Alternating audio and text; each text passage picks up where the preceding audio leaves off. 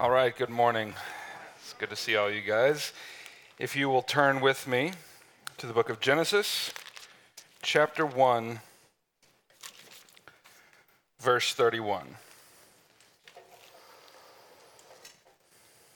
Genesis 1, verse 31. And God saw everything that he had made, and behold, it was very good. And there was evening and there was morning, the sixth day. This is the word of the Lord. Okay, we just were able to um, look at our question four from this past week. Now let's look at question five that we're going to be considering together this week. It goes like this What else did God create? And then all together with great life and verve, we will say, God created all things by his powerful word, and all his creation was very good. Everything flourished under his loving rule. Okay, uh, for the people who measure these kinds of things, they tell me that if you took our moon and put it inside the sun, you could actually fit 64.3 million of our moons inside the sun. And yet, what's amazing to me is that if, if everything lines up just right, something that small, a speck of dust in comparison with something so large, can eclipse the sun. Isn't that amazing? Like, how, how close would you have to put a piece of dust to your eye to eclipse any one of us in here. That would be a remarkable thing. And yet, um, and yet this is the reality. Now, on November 24th, 1859, Charles Darwin published his famous book on the origin of species. And I'm guessing that for many of us in this room, when we think of the doctrine of creation, we immediately think of how it relates to Darwin. And we, we, we tend to see the doctrine of creation as something that is like sort of like a weapon that we need to bat off the encroaching secularism and the darkness. Um, but what I would like to suggest today is that the doctrine of creation is much larger than that. It is much more robust and lively and energetic than just as a weapon to knock on some Darwinians. Now, those questions are good, and we, those are questions of our age, and we must bring them to the scriptures. That's absolutely right. But I would say that's a moon that has come so close to us, it's so close in our vision that it's eclipsed the whole doctrine of creation. And so, my goal today is to just try to help us look around the moon and see the vast goodness and brightness and glory of the doctrine of creation. Okay, now my goal today is to show you not just a heady doctrine of creation, but to show that this doctrine actually informs how we live and how we love and how we work. I'm not concerned that it's that it's um, how, how, do I say this without getting in trouble? With, um, I, I would say I'm not as concerned to prove that it's true. I'm guessing most of us in here, most of us at least, believe this to be true. I'm concerned with whether or not this is livable. So let's see whether it is or not. And so our answer, if well, it's not up there anymore, but and that's okay. Um, our answer really breaks down very easily into three parts. Number one, that God created all things. Number two, all God created was good. And number three, everything flourished under His loving rule. Sounds like a sermon to me. So let's get started. Okay. So, first of all, God created all things. Here's what I want to do I want to take those three points briefly as I can, and then um, make as many applications to how this is livable as we can. Okay, number one God created all things. Okay, firstly, this means that if God created all things, then, therefore, the world did not create itself. Okay, so we affirm that God is the first mover, that God Almighty is primary in all things, and everything we see in this world, each other, the sky, the moon, the grass, everything is derivative and therefore must live in relation to Him. Secondly, it means that God owns everything by creative right. We, we live in America. We know what it means to create something and therefore it's mine. Okay, God created all things, therefore, He owns all things. There is not one square inch in all of the creation, somebody said, and I can't remember who, there's not one square inch in all the creation over which God does not say, This is mine. I created this. I own this. It belongs to me. The trees and the oceans belong to Him. The hedgehogs and your neighbor belong to Him. The cattle on a thousand hills belongs to Him. And so God owns everything by creative right. But thirdly, that means if God created all things, then all of this that exists does not exist by chance. Oh no, if everything exists because of a roll of the dice, then all of it means nothing. And we are, come on, we are meaning hungry creatures. If it's just a roll of the dice, it means nothing. And somebody will object and say, yeah, just because you want meaning doesn't mean that there is such a thing.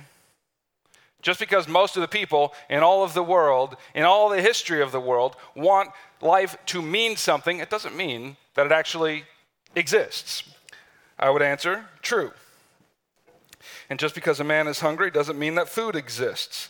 But isn't the probability greater that if the whole humanity experiences hunger, that such a substance probably exists?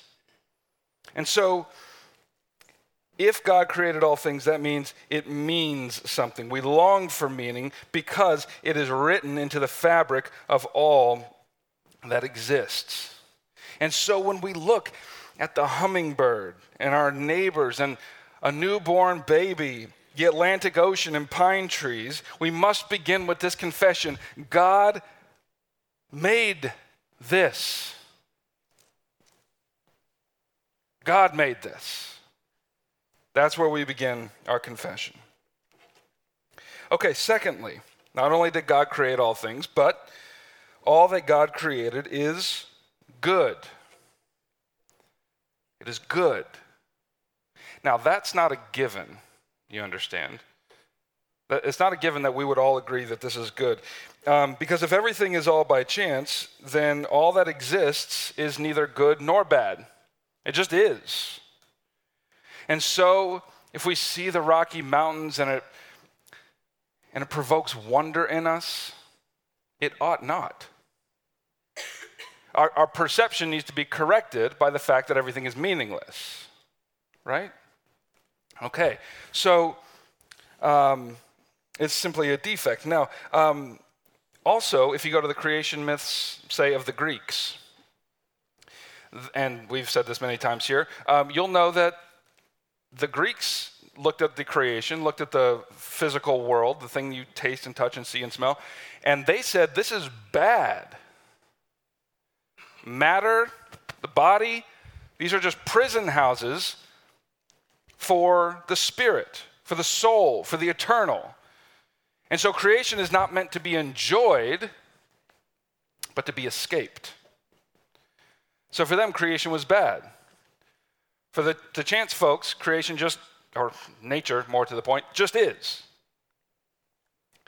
But we affirm in this doctrine and in Genesis 1 that it is very good. God saw, He observed all that He had made, and He said, Very good. This is very, very good. Now, what does it mean that the creation is good? Well, the answer is that God has stuffed full all that He has made with His own goodness. So the creation witnesses to the goodness of the Creator. Okay, then what does it mean that God is good? An excellent question. I have an answer for you. Um, and the best answer I've ever come across comes from a little book called The Knowledge of the Holy by A.W. Tozer. And he says that the goodness of God is that which disposes him to be kind, cordial, benevolent, and full of goodwill towards men.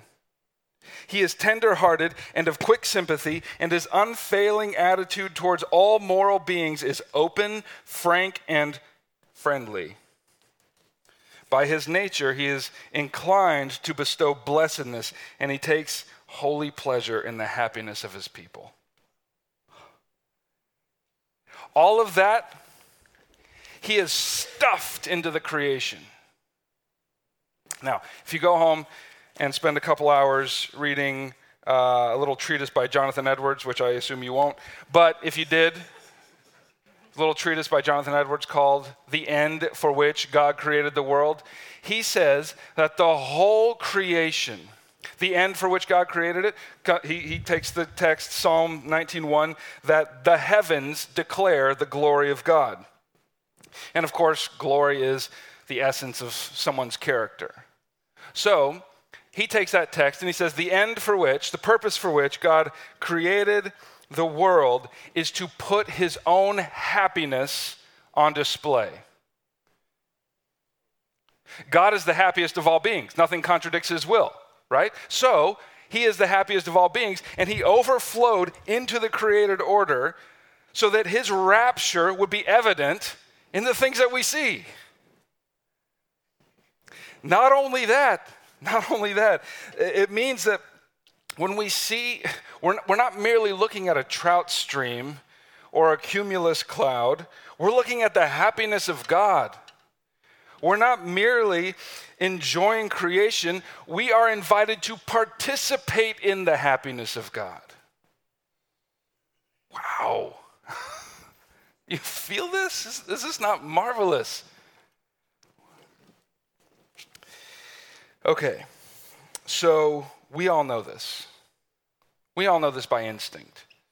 Even if you don't go read Jonathan Edwards, we know that that when we see the creation, we observe it, we are participating in the happiness of God. When a man sees his wife coming down the aisle, as will happen tonight, you know you get that kick in your diaphragm that says, Oh, this is good. Is very good. When, when you are hiking and you come on a trail and unexpectedly the trees open up and you see a vista below in the valley, there's something that happens that says, Oh, this is so good. This is very, very good. Why? It's because God says, Enter my happiness. Here it is. Enter and enjoy my happiness. Okay, so God created all things, and He created all things good. Now, I'm going to delay the third point for a few minutes, and I want to try to make some application here. Um, because this doctrine has fallen on hard times. The doctrine of creation is either, as I said, reduced completely to battling with Darwinians, or is reduced completely to our environmental task and all this sort of thing, which is great. Again, both great things. But, but it's so much more than that. It's so much more, okay? It's not for our heads, it's for our hearts and our behaviors, and also for our heads. Uh, God even says in Deuteronomy 29, all the things that I've revealed, I've revealed that you may do them. Okay, so how do you do the doctrine of creation? Well, I bet there's a million ways, but I know of a few here. So, number one, creation invites us into wonder. Creation invites us into wonder. Jesus says, unless you become like little children, you will never enter the kingdom of God. And what is more evident about a child than his sense of wonder? When, when Job, when God wants to silence Job and all of his questions, he brings forth creation. And he says, Look at all this. Look at the deer. Look at the goat. Look at the eagle. Look at all of this. Did you do this? To which Job merely bows his head in wonder and repentance. So, so creation invites us into wonder. And I think the symptom of, um, we can see a symptom of a sickness here. And the sickness is that we, we're adults. If, if I was preaching this to a room full of kids, I wouldn't even have to say this. But when we grow up, we become very important people with very important things to do, very important schedules. Oh, you're so busy. I'm sorry. No, we become so important that we forget what this world is. We forget what God has done on our behalf. And I think the primary symptom of the fact that we're taking ourselves too seriously is a heart that takes for granted. A heart that takes for granted.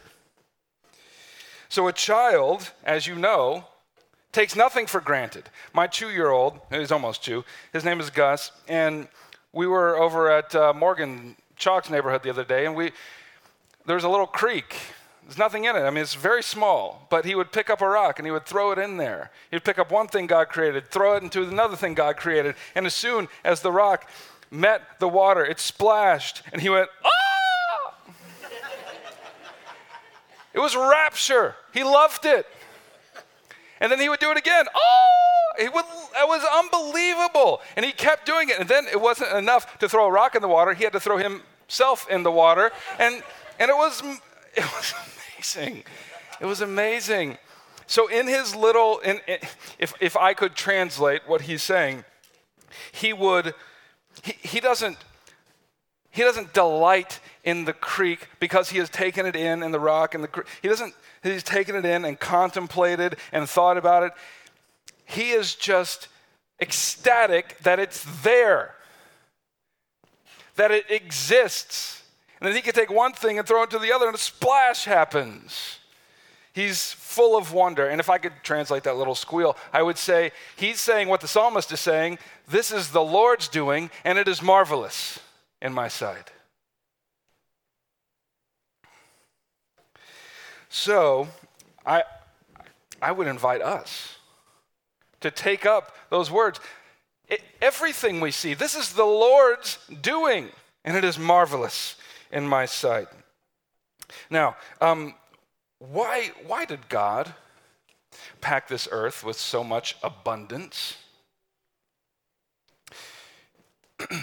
He could have just made all of this for mere survival. Okay? It could have been one plant that met all of our nutritional needs, and it could have been dull and gray and, you know, um, not very tasty. He could have packed the world full of oxygen that didn't require photosynthesis and the beauty and the grandeur of trees to make it work. He could have made each of us indistinguishable from the other. So, why? Why not mere survival? The answer, of course, is that we've already seen it. Psalm 19:1. Creation, the heavens declare the glory of God. A milk toast earth will not do because he is interested in putting his own glory, his goodness, his image, his character on display so that his children would be delighted. Okay. Now, the more we grow up, the more serious we become, and therefore we need to come back into wonder. And the only way I know to recapture wonder is through thanksgiving. Um, to look at everything, as I said, say, This is the Lord's doing, and it is marvelous in our eyes. I've said this before that the Apostle Paul, when you read his letters, thanksgiving is essentially synonymous with being a Christian. Because all is of grace. Therefore, all is gift. Therefore, the only appropriate response is thank you. G.K. Chesterton I, has said it the absolute best when it comes to Thanksgiving. He says, Two things. The worst moment for an atheist is when he is really thankful and has no one to thank. and I would maintain that thanks are the highest form of thought, and that gratitude is happiness doubled by wonder. Okay, so creation invites us into wonder. Now, that one, that application was about surprise, allowing ourselves to be surprised and delighted and dazzled by what God has made.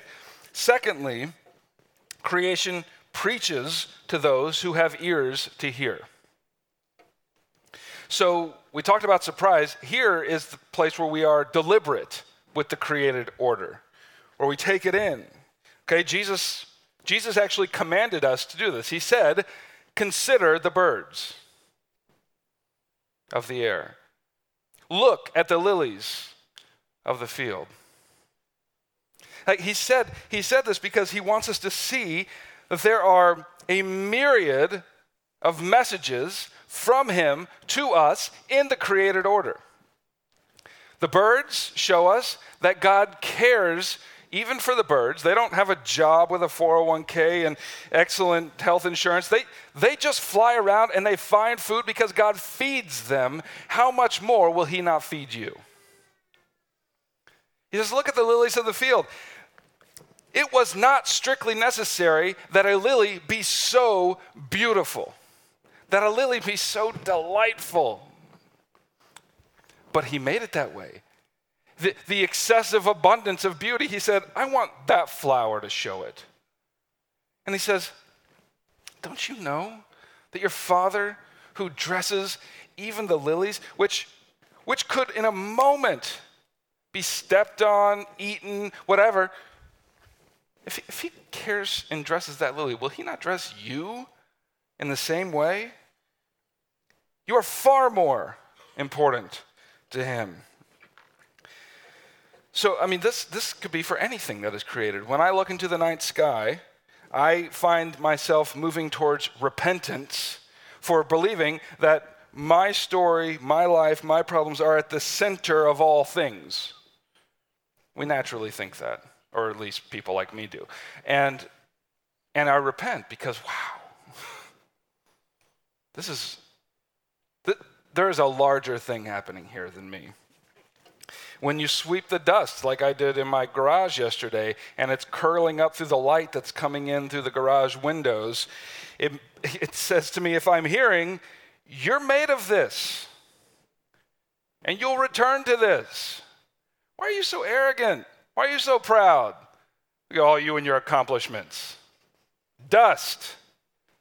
Dust. Okay, so the creation preaches to us.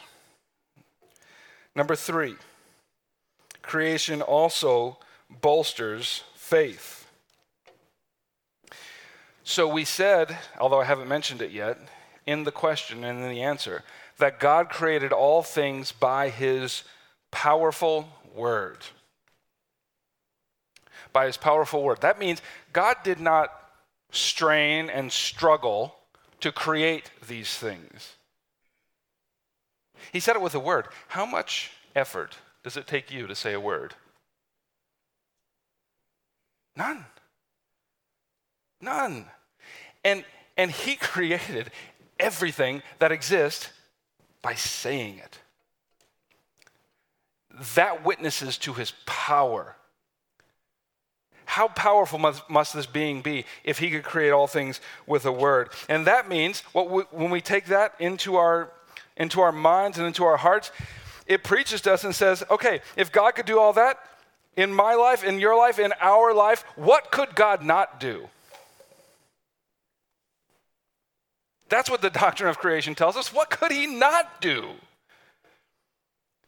I mean, could he not take gather up all of the storms of your life, walk upon the waters, and quench it with a word, and everything is calm. Could he not do that? Yes. Then fly, as the Puritans would say, fly to his throne and ask him for it. Calm the storm. You created all of this with a word. Can you not calm the storms in my own life? Now I don't even have to voice the objection, do I? He doesn't. Sometimes he does, sometimes he doesn't. And all I know to say is that if, um, if that's an objection for you, the only resting place that we have available to us is his goodness. If he does not calm the storm, then it must be that he sees fit for us to remain in the waves. I don't know why, but all I know is he's good. He's good. And his goodness is not an abstraction that we have to kind of put into the mind and massage and try to figure out until, you know, all the endorphins release and it's like, oh, now I feel it. No, it's not. We have an eternal monument to his goodness in the crucified Jesus Christ. God gave his only son, poured out his blood, broke his body, turned away from him so that his enemies, us, could become his sons and daughters. If that is not an eternal testament to his goodness, I don't know what is.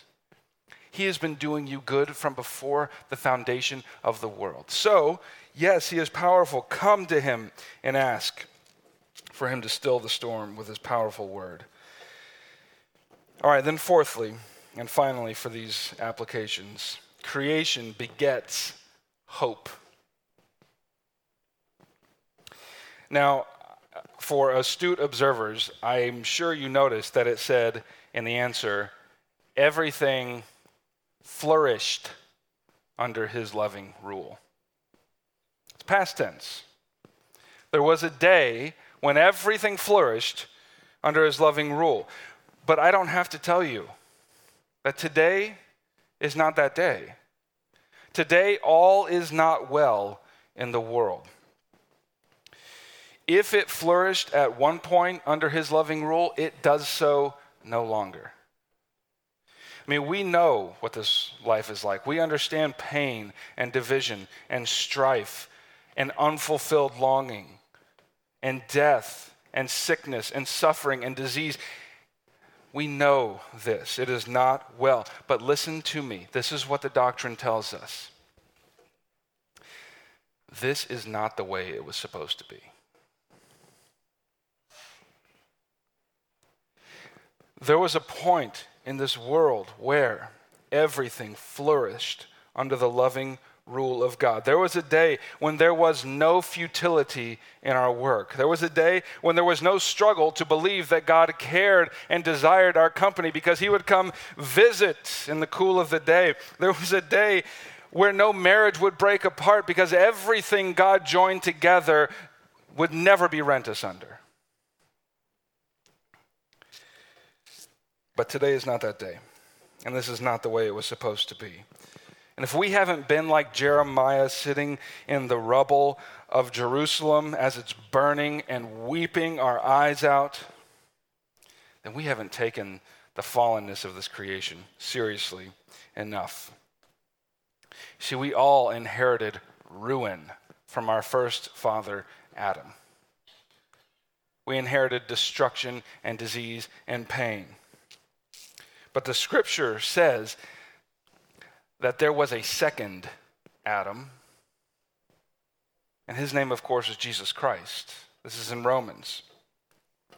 And it said that when the second Adam came, he was the representative of humanity, just like the first Adam was, except the second Adam did not listen to the serpent. The second Adam said, Get behind me, Satan. And he triumphed over the devil. And he lived with uprightness and righteousness. And there was a voice behind him saying, This is the way, walk in it. And at every moment, he walked in it. But we all know there was a tragic end to this story. He was condemned by a corrupt court, and he was crucified. And if you could see Jesus with me right now, see him with his bleeding wounds, his disjointed shoulders, the pain of suffocation, then you'll see everything that has gone wrong with creation embodied in our Lord. It's right there for us to see.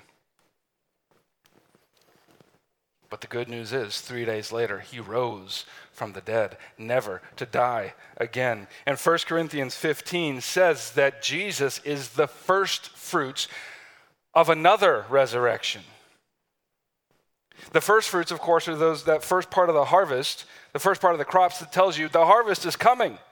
This one bloomed, the rest will surely bloom. And so we, we had it in a song. I don't know if you noticed it, but it says, if we are united in a death, if we are united in death with him, we will certainly be united in resurrection with him. And so there will be a day when God will remake everything.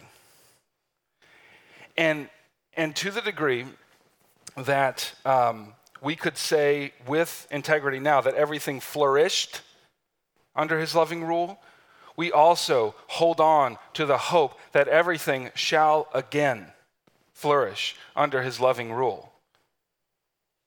Because it is promise. It, is his promise, and his promises do not fail. Now, Romans 8 has this marvelous little section on the new creation, and it says that the creation is groaning as in the pains of childbirth. And why is it groaning? It's groaning because it longs to see the sons of God, the sons and daughters of God, be revealed in their glory. All right, let's not overthink this one here. The most obvious thing about childbirth is that there's a, a child inside of a womb, and that child emerges and comes out. And now there's no longer a child in the womb. That's the most obvious thing about childbirth.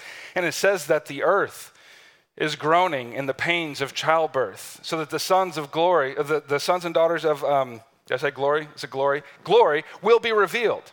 The most obvious thing about this passage is that the earth was never meant to be a repository of the dead. For, for, for years and years and generations and generations, we've been putting our dead in the ground.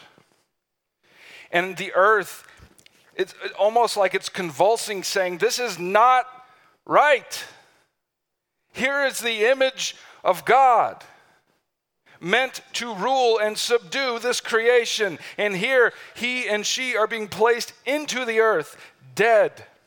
And so it says that one day creation will bring forth the resurrected sons and daughters of God and will rejoice because finally the birth has occurred.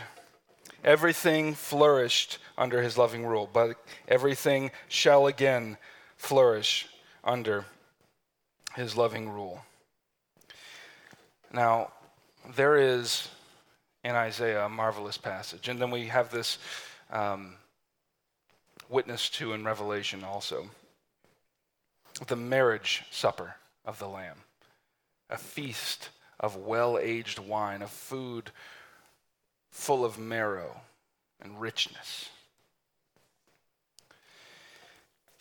And so I would say, listen, okay, in this new creation, what we have here is the image of a feast, and we will all gather together.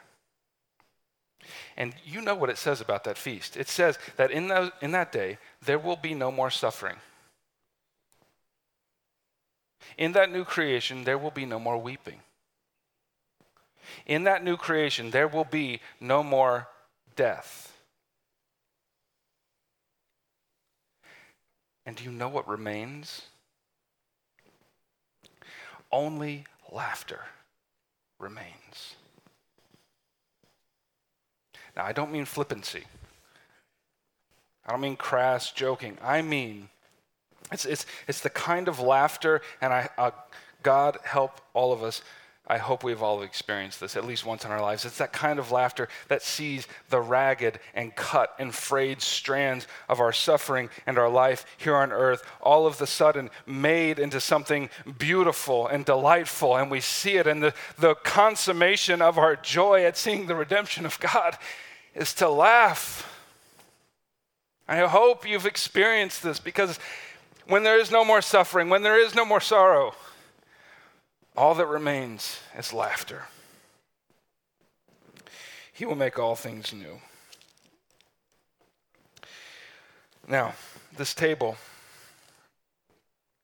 is a sign of our future joy and that future meal. These, these elements represent the only garments with which we can enter that feast, namely repentance and the righteousness of Christ. We, we come to this table not to satisfy our hunger, but to intensify it. For every week we come and we knock on the door of eternity and say, Lord Jesus, come, bring us into the feast.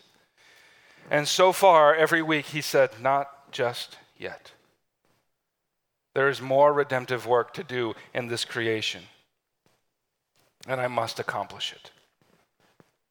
So keep tasting, keep longing, because there will come a day when everything we look at will erupt in that great confession. This is the Lord's doing, and it is marvelous in my sight. This, brothers and sisters of God, this is the Lord's doing. And as you come, may it be marvelous in your sight. Let's pray.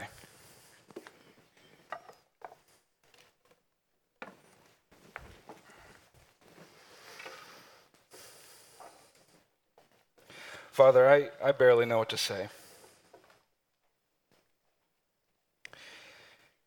You have been good to us today. And we thank you for nourishing our minds and our bodies and our souls with the truth of your words. And I pray that as we all come to the table now, that you would nourish our hearts with a real sense of your goodness and your grace and your kindness to us in Jesus Christ. It is in his name that we pray, and all God's people said, Amen. All God's children are invited to this table. It's a table of your nourishment, it's a table of tasting the coming feast. If you don't believe in Jesus, if you don't believe that he died for your sins, then what are you waiting for? Today is the day of your salvation. Repent and come and join us at the table. But if not, then you can remain seating, seated and think on these things. You are invited.